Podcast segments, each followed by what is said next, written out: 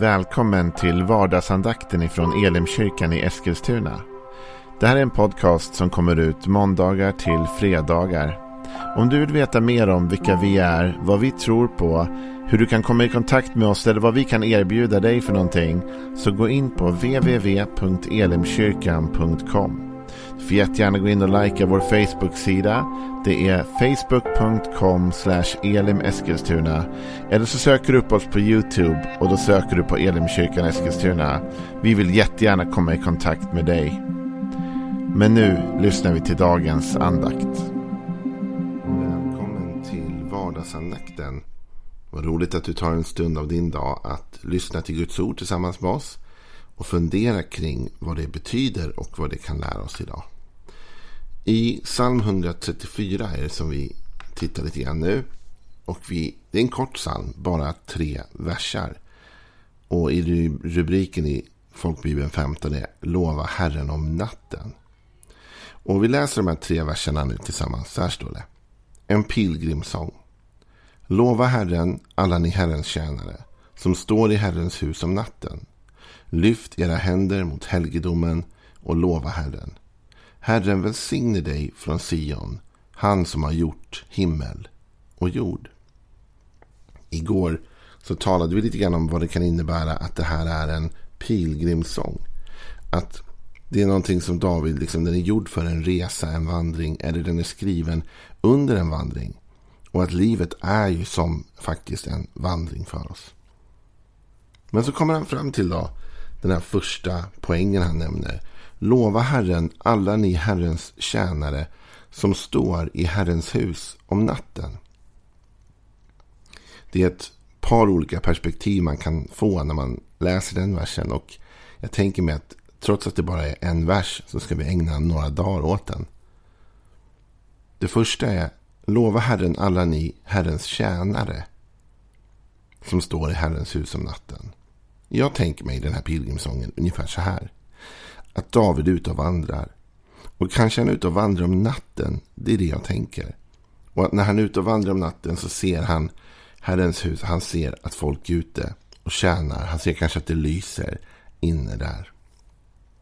Och Vet du, då tänker jag så här. Det där att tjäna Herren, det är ju en sak. Det finns många som på olika sätt tjänar Gud såklart olika mycket. Och kanske det är lite poängen här. Alla ni Herrens tjänare. Men sen preciserar David vilka tjänare det är han menar. Alla ni Herrens tjänare som står i Herrens hus om natten. Det är det här som får mig att tänka att David är ute sent och ser Herrens hus, ser att folk är där inne och jobbar och så reflekterar han över detta. Alla ni Herrens tjänare som står i Herrens hus om natten. Det är inte alla som jobbar på natten. Och jag tänker mig att det finns som alltid i alla föreningar finns det en liten klick människor som gör väldigt mycket. Det är de som alltid är först på plats och förbereder och de som är sist att gå därifrån. Det är de som bär väldigt mycket. Alltså det finns ju forskning på det där att och man brukar prata om 80-20, ni vet att 20% gör 80% av jobbet ungefär. Så är det i alla föreningar. Det är inte så bara i kyrkan, men, men det är också så i kyrkan. Att nästan i alla kyrkor, alla församlingar man kommer till så finns det en liten klick av människor som gör väldigt mycket jobb. Och så finns det en liten större grupp av människor som inte gör det. Som mest kommer och är åskådare eller deltagare på något annat sätt. Och det behöver inte alltid vara fel. Det är heller vi har olika förutsättningar och kan göra kanske olika mycket. Men det finns också något fint i att vara en bärare. Att vara en av de som tjänar även på natten. De som tjänar när de andra har gått och lagt sig. De som är kvar när de andra har redan stuckit därifrån.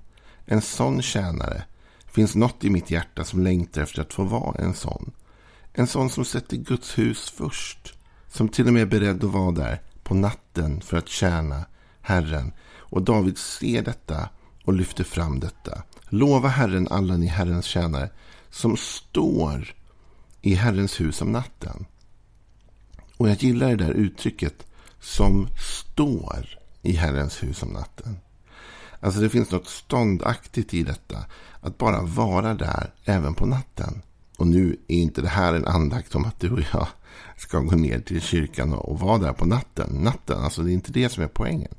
Utan poängen är att det finns de som dygnet runt är villiga att bära.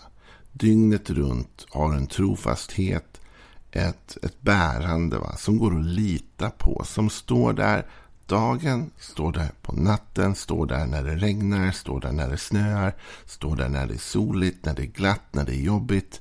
Det finns en trogen klick av bärare. Och tänk om du och jag kunde vara sådana som också står i Herrens hus även på natten. Och det finns ju ytterligare perspektiv av det såklart. Natten, det är också tiden då det inte händer så mycket. Natten är ju tiden då det är lugnt, eller hur? Natten är tiden då det är mörkt. Och man kan tänka sig att det finns de som tjänar Gud i sådana tider. Det finns de som är med när det är dag, när det är fest, när det är glatt, när det är lycka. Det finns de som gärna är med och jobbar när allting går bra, när det händer roliga saker. Men sen finns det de som är beredda att jobba även när ingenting händer. När alla andra sover, när det inte är fest, när kyrkan är tom, när det är mörka, svåra, jobbiga tider så är de ändå villiga att ge av sin tid, av sitt hjärta till Guds hus. Det här har med karaktär att göra. Det har med kärlek att göra, hängivenhet att göra.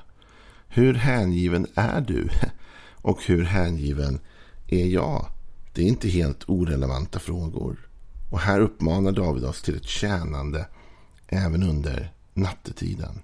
Vet du, i profeten Jesajas bok, i det 62 kapitlet, så finns det liknande verser tycker jag. Det står så här i den sjätte versen. På dina murar, Jerusalem, har jag ställt väktare. Varken dag eller natt får de någonsin tystna. Ni som ropar till Herren, unna er ingen ro och ge honom ingen ro förrän han upprättar Jerusalem och gör det till en lovsång på jorden. Jag tycker det här är en vacker text. Att Gud har ställt väktare på murarna till Jerusalem och de får inte tystna. Varken dag eller natt. Alltså med andra ord ett tjänande som måste pågå hela tiden. Ett tjänande som måste pågå när det är gott och glatt. Och ett tjänande som pågår när det är jobbigt. Alltså några av de människor som jag känner den största respekten för. Det är människor som kommer till kyrkan och tjänar trots allt. För om sanningen ska fram så har vi alla jobbiga dagar ibland. Om sanningen ska fram så är vi alla trötta ibland. Och känner vi alla att nu är det nog, liksom, jag orkar inte. Men så finns det en kategori av människor som inte låter det hindra dem. Och det är sant att ibland kan de till och med komma till kyrkan och kanske vara lite tysta, lite sådär griniga eller tjuriga eller vad det kan vara ibland. Det kan ju hända. För att de är trötta och slut och så. Men de kommer ändå och gör sin tjänst. Och det är klart att vi alltid ska uppmuntras av en bra attityd. Det är inte det jag säger.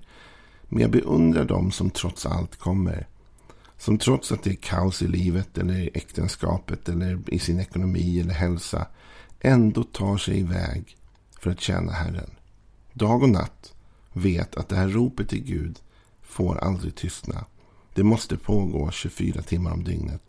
Vi får inte unna oss någon ro, säger profeten. Och dessutom säger han, och ge inte heller Gud någon ro. Vilket underbart uttryck. Och ge inte honom någon ro förrän han upprättar Jerusalem. Så du och jag, vi uppmuntras att ha en, en tillbedjan, ett tjänande som pågår hela tiden. Som inte bara är eh, säsongsbetonat eller dagsbetonat, utan som är hela tiden. Jag tror att det är målet med din och min tillbedjan, med ditt och mitt tjänande. Det är att få en sån kontinuitet i det. Att det pågår hela tiden.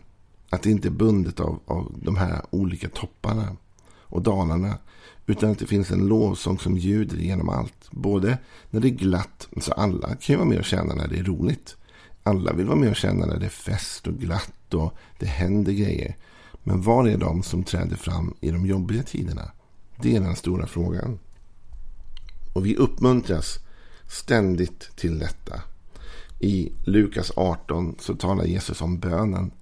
Han talar om att vi inte får ge upp i vår bön. Och han gör det genom att han tar en, en liknelse faktiskt om en, om en änka som försöker få sin rätt Och hon går och tjatar på en domare. Och hon tjatar och hon tjatar och hon tjatar. Och till slut blir den här domaren så trött. Att han ger henne det hon vill. Därför att hon är så jobbig. va? Så i Lukas 18 kan vi läsa. Så står det så här i vers 4. En tid ville han inte, alltså domaren. Men sen sa han till sig själv. Även om jag inte fruktar Gud eller har respekt för människor. Ska jag ändå ge den här änkan rätt. Eftersom hon är så besvärlig. Annars pinar hon till slut livet ur mig med sitt springande. Och Herren sa, alltså Jesus då. Hör vad den orättfärdige domaren säger. Skulle då inte Gud skaffa rätt åt sina utvalda som ropar till honom dag och natt? Han lyssnar tålmodigt till dem. Jag säger er, han ska snart skaffa dem rätt. Men, människosonen, men ska Människosonen finna någon tro på jorden när han kommer? Här talas det om att Jesus säger att Gud kommer ge oss rätt om vi ropar dag och natt. Och att han lyssnar tålmodigt till oss. Gud lyssnar efter det där ropet. Och Gud lyssnar inte efter ditt och mitt rop bara på dagen. Utan Gud lyssnar efter vårt rop även på natten. Och Gud har inte sina ögon på templet bara på dagen för att se vem som tjänar då. Utan även på natten för att se vem som tjänar då. Och ibland kan vi känna sådär när det är svåra tider och det inte händer så mycket och det känns tungt att ja, det är nog ingen som ens ser jobbet jag lägger ner eller tiden jag lägger eller energin eller vad det nu är. Men du vet, Gud ser ditt jobb. Gud ser den som står i templet även på natten. Och Gud hör de böner som beds, inte bara på dagen utan även på natten. Gud ser 24 timmar om dygnet. Inte sover han, inte slumrar han, står om Israels helige. Utan Gud har uppsikt. Så min uppmaning till dig idag, min, min liksom, ja, utmaning verkligen, det är detta. Vill inte du vara en av dem som tjänar även på natten? Vill inte du vara en av dem som ber även på natten? Och nu menar jag inte främst bara fysiska natten. Alltså, jag menar inte bara de sena timmarna, även om ibland kan det innebära det. Utan jag menar främst, vill du vara en av dem som man kan lita på? Dag in, dag ut. Vill du vara en av dem som bär din församling, ditt tempel i glada, goda, lyckliga stunder när det är fest och jubel och eh, väckelse? Och vill du också vara en av dem som bär när det inte är det?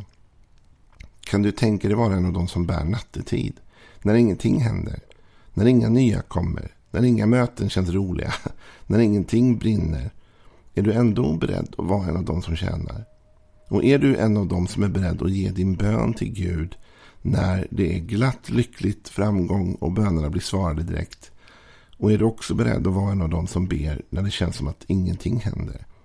Är du beredd att vara en av dem som fortsätter att be och bära när det är som mörkast, när det är som tyngst?